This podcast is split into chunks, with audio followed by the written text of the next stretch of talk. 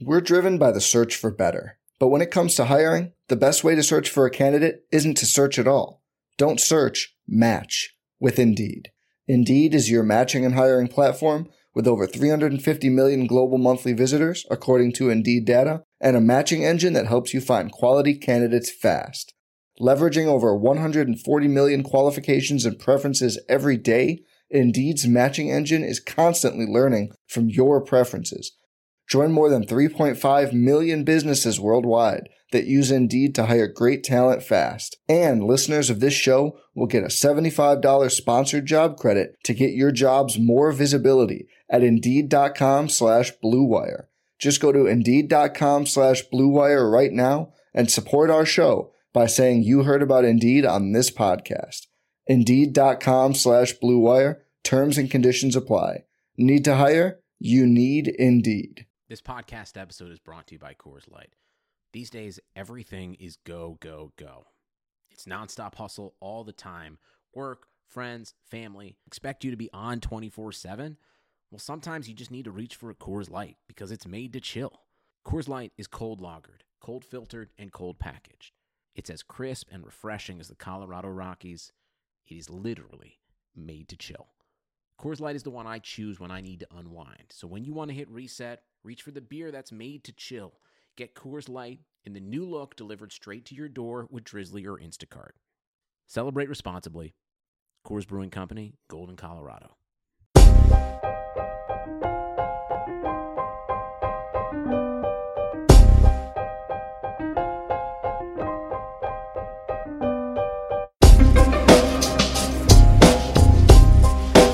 This is the High Stakes Lowdown, a RotoViz podcast brought to you by the Fantasy Football Players Championship.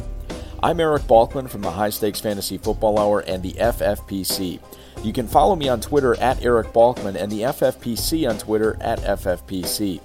Today I'm speaking with Rob Vieira, the owner of the ninth place team in the 2019 FFPC main event a contest that will award more than $3.1 million in prizes, including an industry record $500,000 grand prize. Over the last three years alone in the FFPC, Vieira's winnings total nearly $120,000. In this episode, he and I break down the impact of Demarcus Robinson on lineups going forward, why getting a top three tight end was so important this year, and much more. You can follow Vieira on Twitter at RobV16. Before we get into the show, I want to remind everyone that you can get a listeners only 30% discount to a RotoViz NFL pass through the NFL podcast homepage, rotoviz.com slash podcast. Your subscription gives you unlimited access to all of the RotoViz content and tools, and it supports the podcast channel. Now, without further ado, here's the 2019 FFPC main event week two ninth place team owner, Rob Vieira.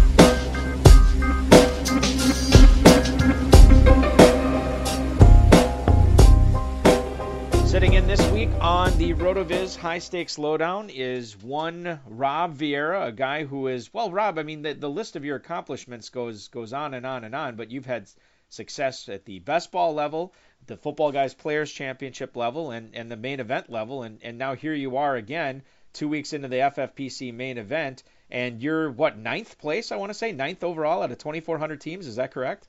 Yeah, I got one that's uh, one that's doing okay one that's well, it's more than okay. It's really, I mean, like let's listen. It's eight spots away from it, winning a half million bucks in December. So there's got to be there's got to be something there. You got to be pretty proud of that one. Yeah, no doubt, no doubt. I had a top four last year, which uh, was a juju fumble away from winning the uh, winning the whole.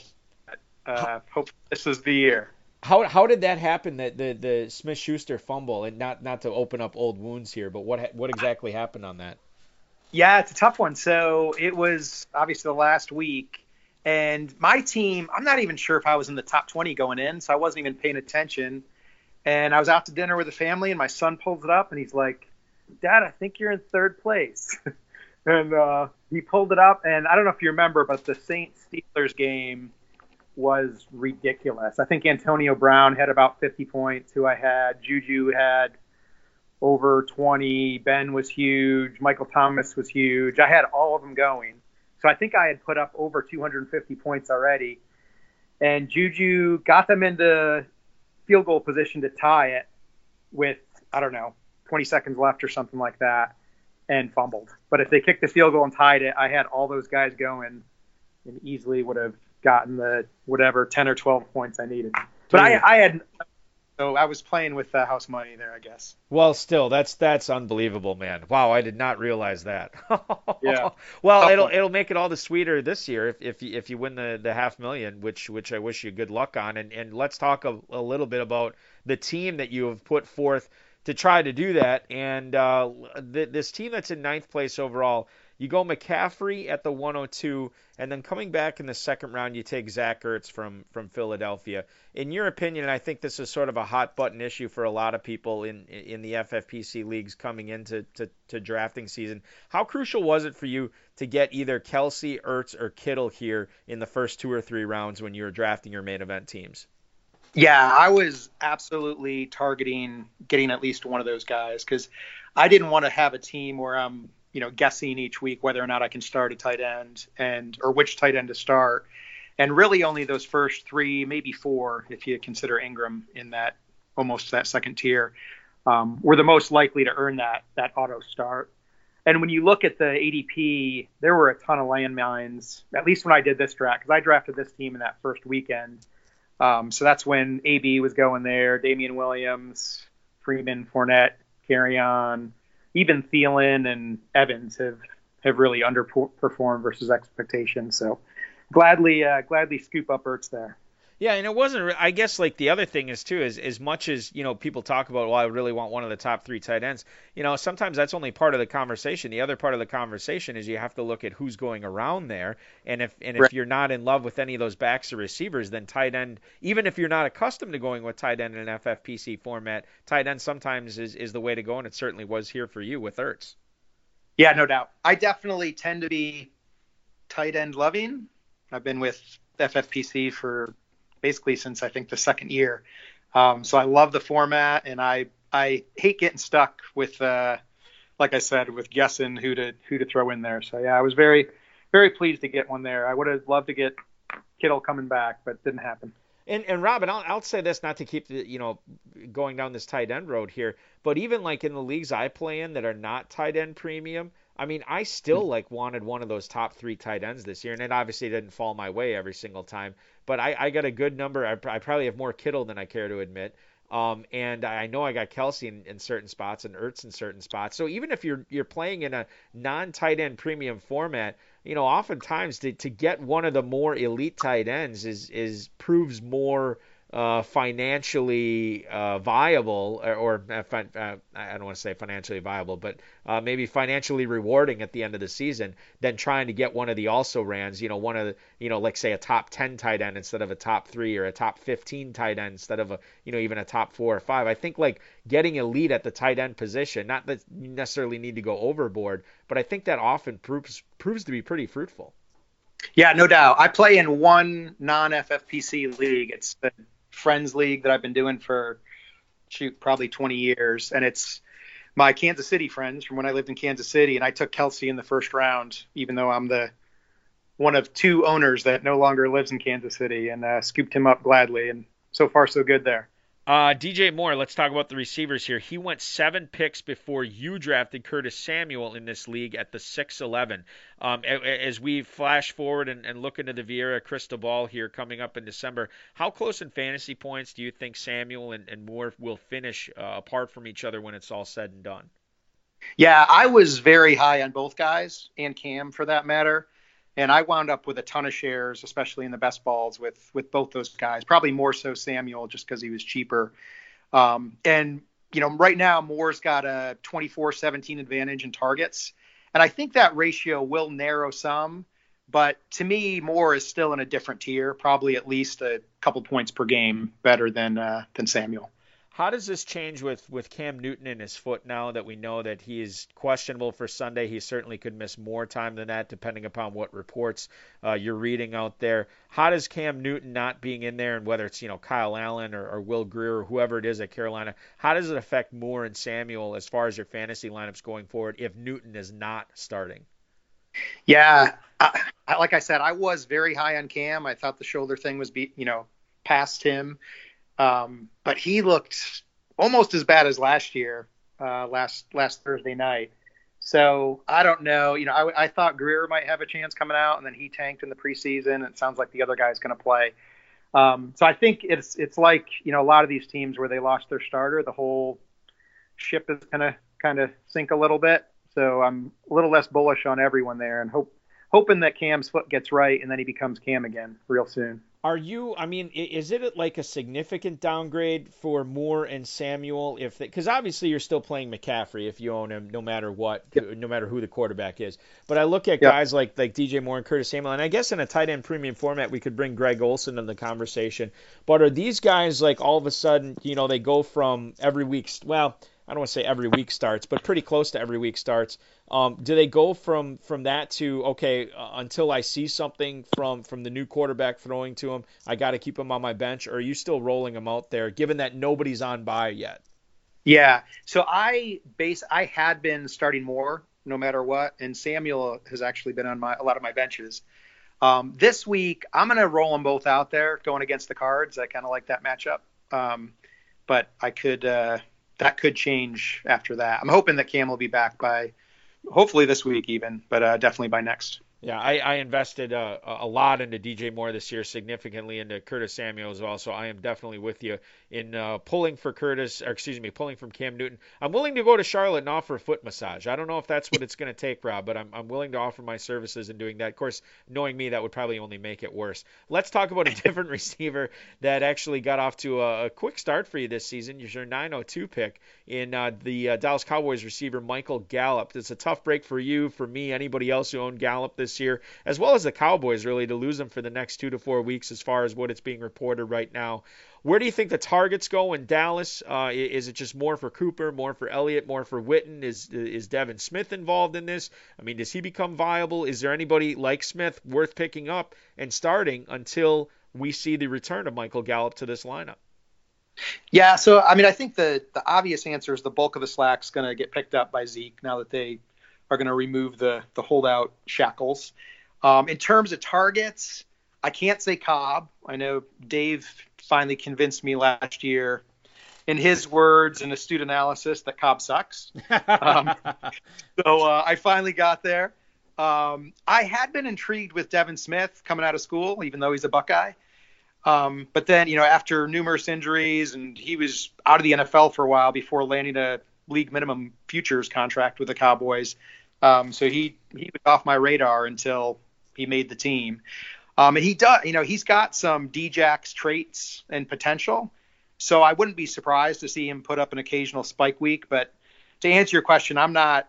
I don't plan on picking him up or anyone up and starting them, um, hoping hoping Gallup gets back on the shorter end of that that two to four weeks, and I think most of it's just going to be spread out amongst the guys that are already there. Yeah, I, I think you're right. I, I, think it's it's a whole question of uh, you know the passing pie there down there doesn't necessarily get bigger or smaller. They're just cutting it into fewer pieces now, and, and it, it certainly helps Elliott, certainly helps Cooper, Witten, and, and then the rest of the existing guys there. I think you know it'll be interesting to see, and, and this and and for anybody who's listening, I think I say this just about every week during the season on the high stakes lowdown.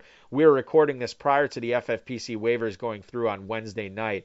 Um, you're listening to this after they've already gone through, and you're you're seeing who who went already and who got bought off the waiver wire. But I'll, I'll be certainly interested to see where Devin Smith goes as far as FFPC waivers go on Wednesday night. Uh, and, and okay, let's bring it back, Rob, here to to the tight end discussion we kind of talked about uh, early on. Now, you had mentioned Evan Engram sort of on the second tier, but after two weeks of play uh, for the tight ends, I mean, Evan Engram, he, he's basically been on a tier by himself um, over the first two weeks with all of the targets he's been getting, and he's been taking advantage of that. The 411 pick for you in this draft, Evan Engram, is he going to keep up his big time production now that Daniel Jones is going to be throwing him passes over Eli Manning? How do you see Engram's value changing if it changes at all?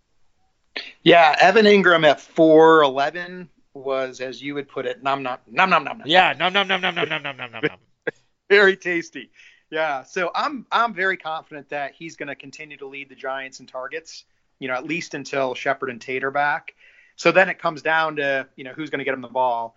And tip of the cap to Eli for a fantastic career, but you know the drop back and crumple technique that he's perfected over the last few years has me yearning for you know an unproven rookie from a hoop school, frankly. So uh, I think Jones is more apt to actually get passes off.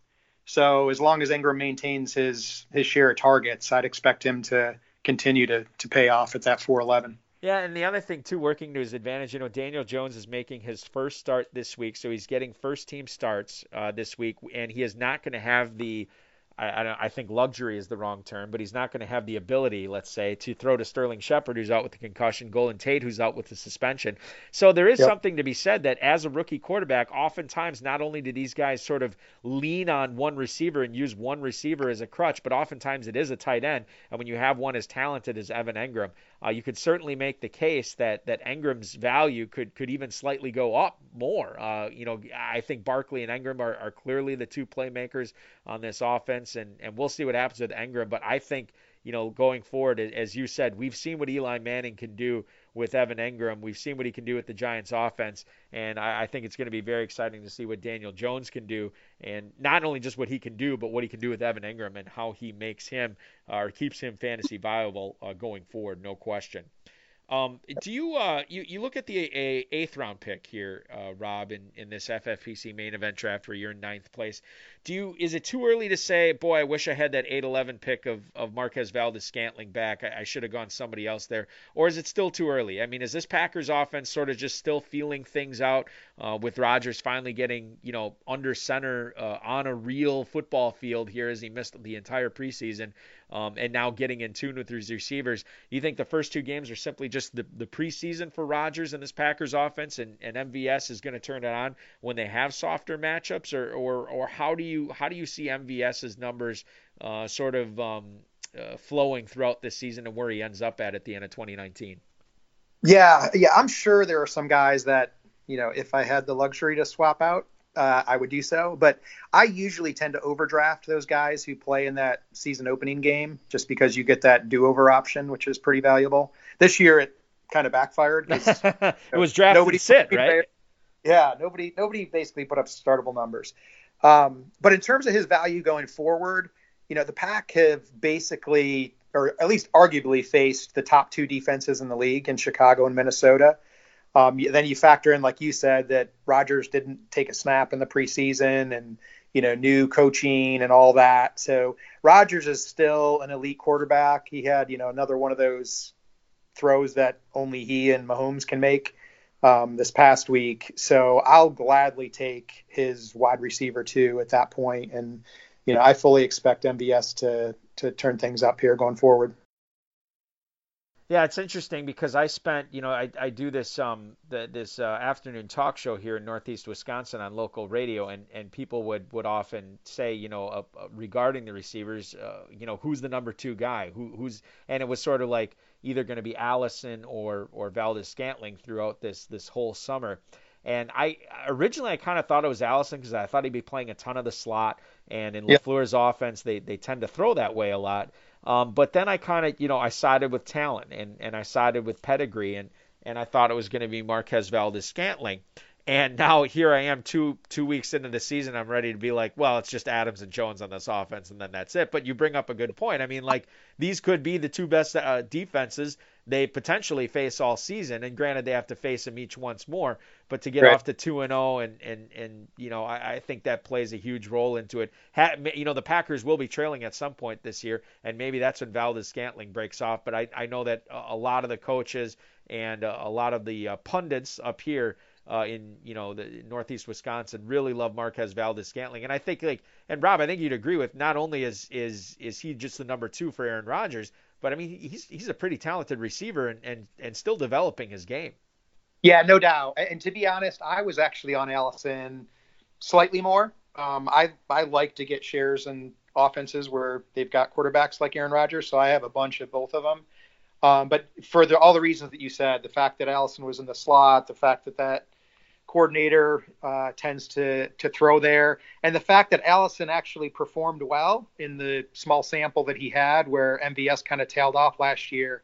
Um, I definitely have more best ball shares of Allison than I do uh, MVS. But after seeing two weeks when you know MVS was was dinged up that first game, so he you know started off well and then wasn't in the game that much.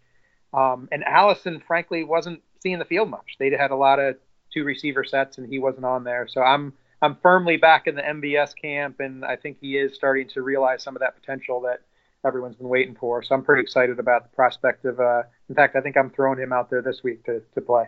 Yeah, and and we'll see what happens against Denver. I know they are. I think they're seven and a half point favorites. The, the last time I saw, boy, I couldn't believe that Bradley Chubb and, and Von Miller have combined for zero sacks on the season. That that's just insane to me, uh, given how talented those guys are as pass rushers. But maybe it's the fact that that those receivers that Denver has been going up against um, have been getting open, and there there just has not been time for Chubb and, and Miller to get to the quarterback. And then when guys like Chubb do, they flag uh, roughing the the passer on him uh, late in the game too. So that that's certainly not helping Denver any. But yes, yeah, certainly we'll be paying attention to Allison v MVS going forward. Mason Rudolph, let's talk about him because he is the new quarterback for the Pittsburgh Steelers. Are you putting in any bids for him this week? And and again, I want to uh, emphasize that no one is going to hear this be- before uh, before the waiver deadline. But Mason Rudolph, are you putting in any bids for him? And does this change? Uh, does the fact that he is going to be the quarterback seemingly for the rest of the season for Pittsburgh, uh, does that change what you're doing with any of the Steelers' offensive players for fantasy, be it Connor, or Smith Schuster, uh, James Washington, or Vance McDonald, anybody like that, Donte Moncrief? Is that changing anything now that Rudolph is in there? Yeah, so I mentioned that I have a lot of cam shares. Um, have a share or two of Ben, and I typically only carry one quarterback. So I will be out on the wire this week picking up somebody. Um, I'm frankly not that high on Rudolph, so he'll probably not be terribly high in the list.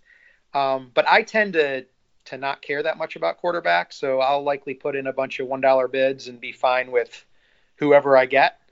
Um, in terms of the the impact on the offense, you, you know, we talked about it a little bit with Cam, and this is another one where you know there's a Hall of Fame quarterback that's no longer there, and Ben is very unique in how he keeps plays alive. So I think the entire offense takes a big hit, other than you know maybe his college teammate and preseason hero James Washington, who you know they clearly have some chemistry, so maybe he gets a slight bump. Um, you still need to start Juju every week, but with lower expectations. Um, but with all the the at least the pass catchers, you know, Vance, Washington, Donte Moncrief, those guys are are sketchy starts at best without Ben doing his thing. I think you have to continue to roll out Connor and or Samuels, depending on who's starting. Um, but the again, that the whole whole tide kind of sinks that a little bit. So um, not not terribly bullish on the Steelers' offense, which I traditionally uh, have profited greatly from. Rob, let me ask you. So, so getting back to the quarterback discussion between Gardner Minshew, uh, Mason Rudolph, um, uh, Daniel Jones, um, Teddy Bridgewater, is there not a, a, whole lot of difference between any of those four guys for you right now off the waiver wire for a guy, you know, like you who uh, in some of his leagues is in the market for a quarterback?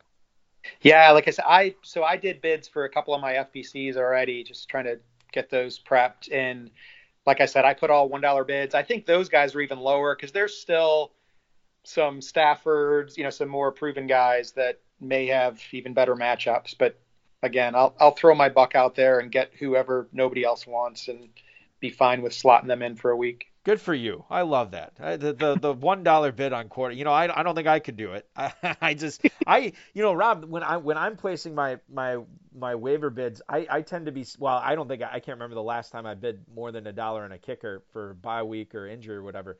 But I, I hate even spending money on defenses. You know, if if there's a good defensive matchup.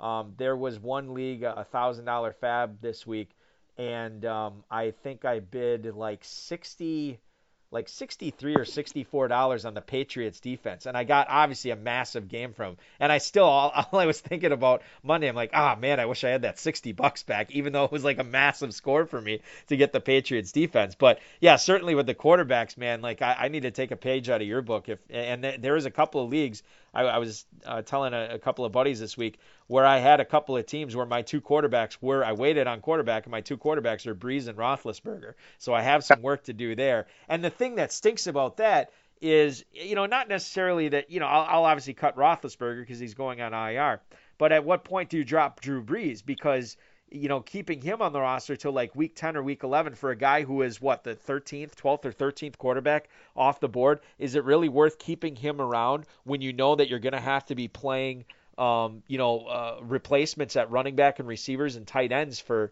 for uh, for for bye weeks and injuries and everything like that. Brees, uh, to me, and not a lot of people are talking about this. I think it might be a bit of a struggle to keep him on rosters. Yeah. So a couple comments. First on the defense. So I've already expressed how I'm I tend to be cheap when I'm bidding, but I spend triple digits for the uh, Patriots. Good for you. I, I, had them on uh, I think 10 of my 18 main event teams. nice. So that was a, a good week. But it was frankly it was mostly um, laziness, and you know I like their go for like the next five weeks. So I'm like, I'm just going to put one big bid, know that I'm going to get them, and I think the second highest bid was like you know eleven dollars maybe. Um, so I definitely overspent, but now I don't have to worry about streaming for over half my team. So I did the same thing with the FPC. So I'm I'm kind of covered there on uh, on defense. In terms of Brees, do you keep him or not? I, I don't. Know, I've already kind of expressed that for me, there's there's always quarterbacks that you can play that are out there on the waiver wire. So to to chew up a roster spot for you know over half the season um, for Drew Brees, you know if it was Mahomes or something, heck yeah. But for Brees, no, I'd throw him out there and and take that spot and you know take some running back handcuff or something who might may actually win you the league. Yeah, I, I think I'm with you, and it, it's going to be weird to, to, to cut him knowing that, that Thomas and Kamara are still on that team. But you're right. I mean, it, it's it's a short season. Um, when when you're talking about the FFPC or or you know, and some of the leagues I play in, we're having 11 week regular season. You know, Kentucky Fantasy Football State Championship. That's that's what we're dealing with there. Uh, so I, I think you you kind of need to be aggressive and and know that. Um, listen, outside of Thomas and Kamara, there's there's not going to be a whole lot uh, on that Saints offense, and and there is going to be uh, uh, things that you need to be taken care of with your roster going forward. Getting back to New Orleans, Tre'Quan Smith, Latavius Murray, Jared Cook, are any of these guys startable with Bridgewater in your opinion? No, I'm I'm I'm a Vikes fan, so I'm really pulling for Teddy. I think he's a good dude. I'd love to see him be successful, but again, another one of these first ballot Hall of Famers who's no longer slinging the rock. So I you know, none of those guys, frankly, were doing much even with Brees at the helm. So to think that they're somehow going to turn around, I've got enough Cook shares that I'd like to see it, but based on how he looked last week, he he's reverted to his horrible form of most of his career. So uh, I do not have high expectations. He's he's getting back to the Jared Cook we know and love, basically. Well, know and maybe not love.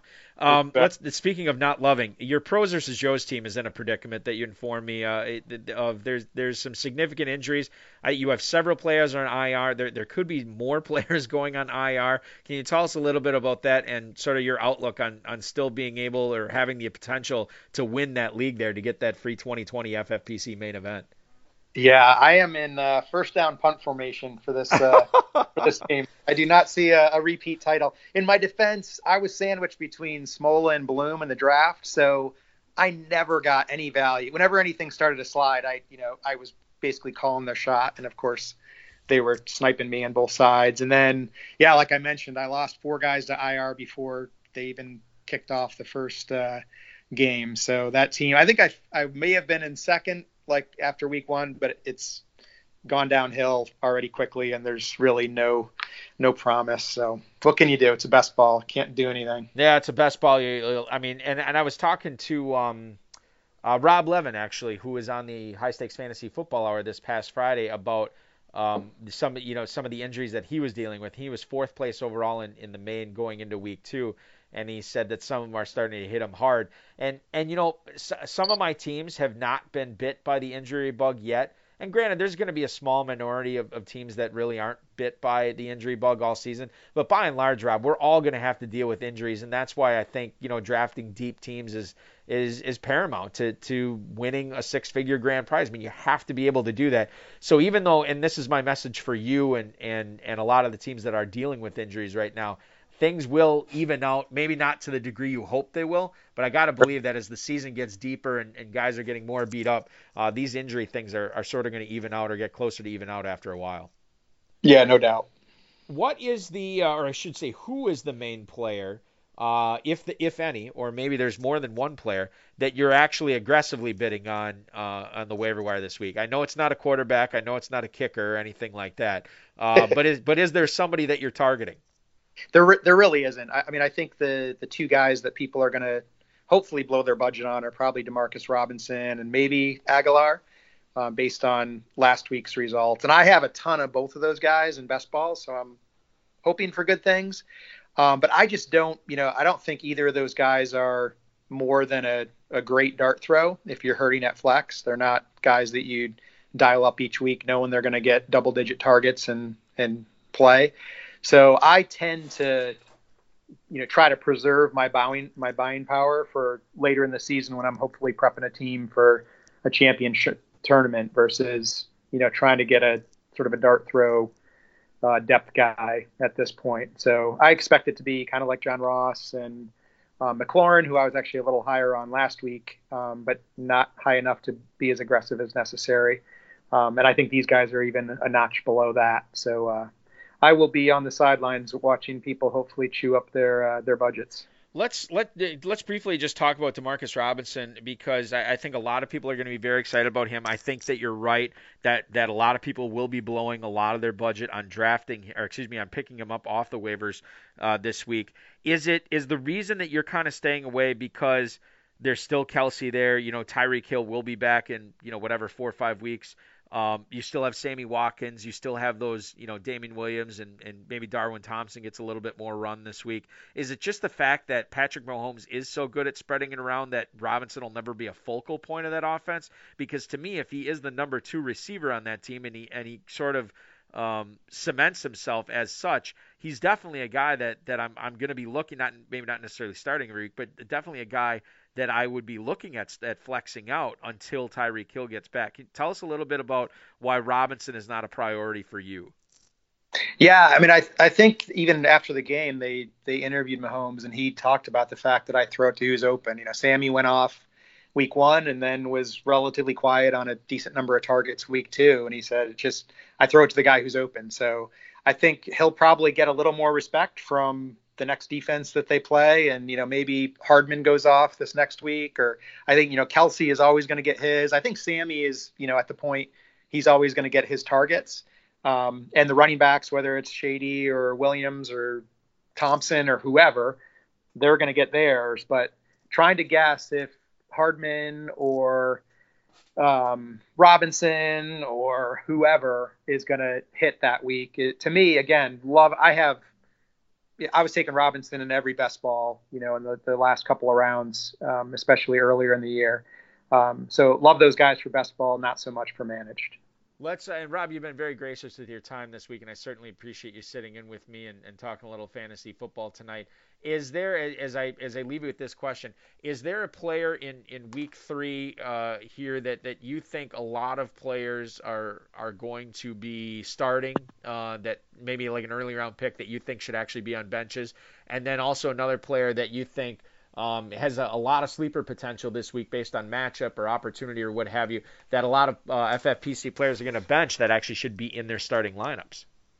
Yeah, so we actually just talked about the first one. So I think anyone who pays up, and I think you're going to have to really pay up to get Robinson, you're going to put him in the lineup. So I think you're going to see him in nearly all, you know, 100% of lineups for the for the main event and for the FPC. Um, but I think Roto listeners know the golden rule, which is thou shalt not chase points. And you know, if you look at that that stone tablet, it's got a picture of D Rob on it. So I'm going to pass uh, pass on that. On the flip side, I think a lot of people are, you know, it's that that recency bias. A lot of people are likely going to sit Josh Gordon after his 3.9 uh, point game performance this past week But, you know, it was a, a blowout win with the Pats. They were forcing AB on us. Um, but Gordon still played 79% of the snaps. So, and he was shadowed by the, the lone remaining NFL caliber player in the Dolphins, Xavier Howard. So I think when you get rid of Howard, um, you know, Gordon has some major bounce back upside going against the, the hapless Jets this week. So I think a lot of people are going to see that, that 3.9 points and say, ah, I'm going to look elsewhere. I'll, I'll throw a dart at Robinson or somebody else. Um, but I think Gordon has just as much or more uh, upside. I like it. I, I like it. I mean, I don't have Gordon in, in a lot of spots this year, but I'm I'm certainly looking to uh, to play him this week. You know, it's just I can't remember the last time I've seen two twenty. Well, I think it was 87. I saw the stat was the last time we saw two NFL teams that are more than 20 plus point favorites in the same week. Um, and it's going to be crazy this week with with that with that Patriots Jets game and then uh, the Dolphins Cowboys game too to to see how that uh, how that ends up. And it's going to be awesome to see how your team ends up this year, man. With uh, with the team in ninth place in the FFPC main event. I know you got a lot of football guys teams and, and other main event teams that are that are definitely in contention for some serious prizes. Thanks so much for popping back on here with me this week, Rob. I, I wish you nothing but the best, and we'll talk again soon, man. Always fun, Balky. Thanks, man.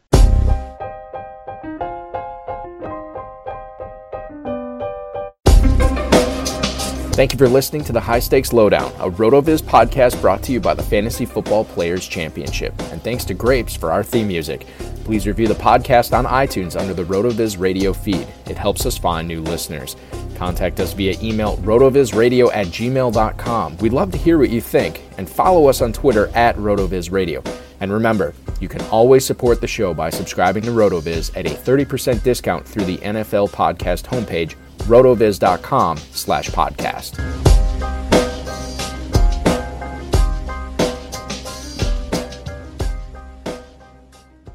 Sugar Ray Leonard, Roberto Duran, Marvelous Marvin Hagler, and Thomas Hearns. Legends, whose four way rivalry defined one of the greatest eras in boxing history.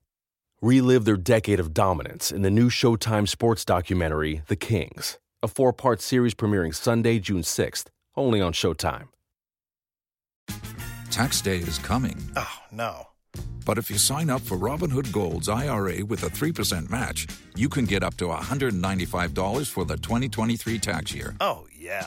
Sign up at Robinhood.com slash boost by tax day to get the biggest contribution match on the market. Subscription fees apply. Investing involves risk. 3% match requires gold for one year from first match. Must keep IRA for five years. Robinhood Financial LLC member SIPC.